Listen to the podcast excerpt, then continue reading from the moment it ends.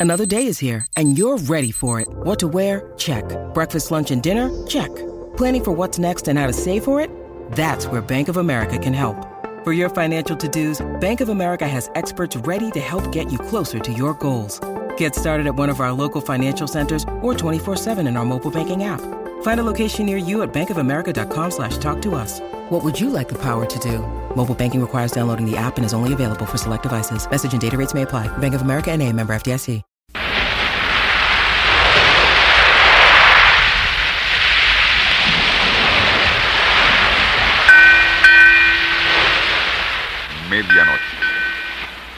17 de octubre de 1757.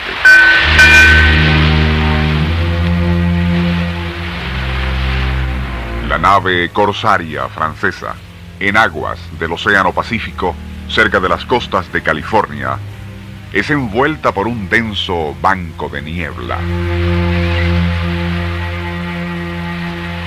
Durante 20 minutos navega a ciegas hasta que súbitamente el vigía hace sonar la alarma, pero en forma tan insistente que todos, incluyendo el capitán François de Janis, acuden a cubierta.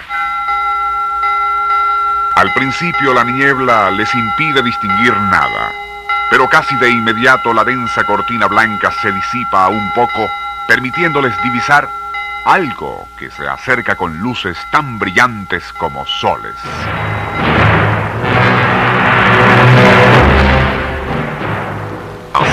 Señal de la cruz, el capitán de Janis ordena a oficiales y tripulación que adopten posiciones de combate para repeler a eso que navega recto hacia ellos.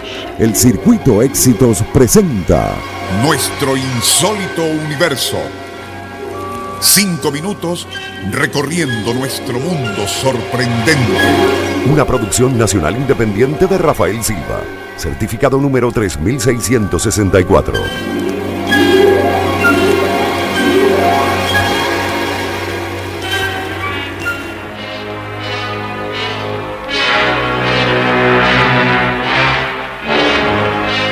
Tales la sorpresa y estupor que reinan en la carabela La Foch, sin embargo, que todos permanecen inmóviles, viendo cómo aquello que se les viene encima con gran estruendo y centelleantes luces parece ser una nave de hierro.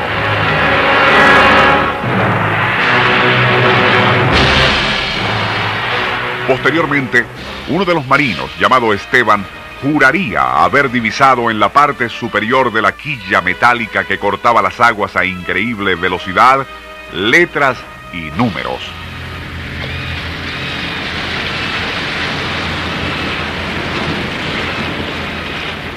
Octubre de 1942. Diez meses después del ataque a Pearl Harbor, el destructor norteamericano Kennison patrulla las aguas más allá del puente Golden Gate, en las costas de California. Justo a la medianoche del 17 de octubre, la nave de guerra queda envuelta en un espeso banco de niebla.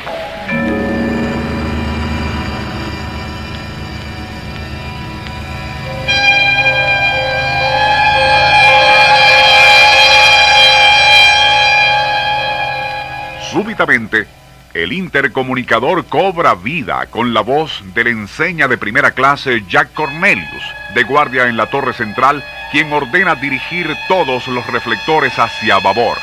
Allí, y gracias a un fugaz claro en la niebla, contemplan algo totalmente absurdo, risible.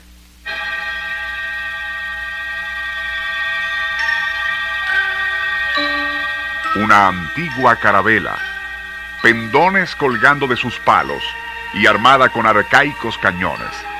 En su cubierta, deslumbrados por los reflectores e inmóviles como figuras de cera, varias figuras les miran estupefactos.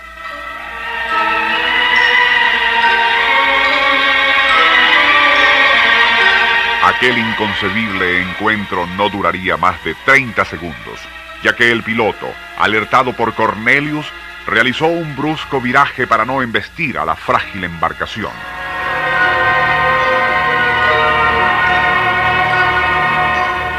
¿Qué vieron entonces aquellos marinos del destructor norteamericano? El curioso encuentro fue reportado por el comandante del Kennison con hora, fecha y posición exacta, así como una detallada descripción de la antigua embarcación. Por otra parte, ¿qué fue lo que vieron a su vez los asombrados tripulantes de la carabela francesa La Foch aquella medianoche de un 17 de octubre, pero en 1757? ¿Se abriría acaso una fugaz brecha en el tiempo aquella medianoche en octubre, permitiendo que pasado y presente fuesen uno solo y las tripulaciones de un corsario francés del siglo XVIII y un destructor norteamericano del siglo XX cruzaran esa barrera para encontrarse dentro de un vacío temporal?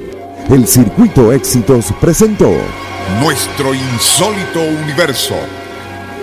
Cinco minutos recorriendo nuestro mundo sorprendente.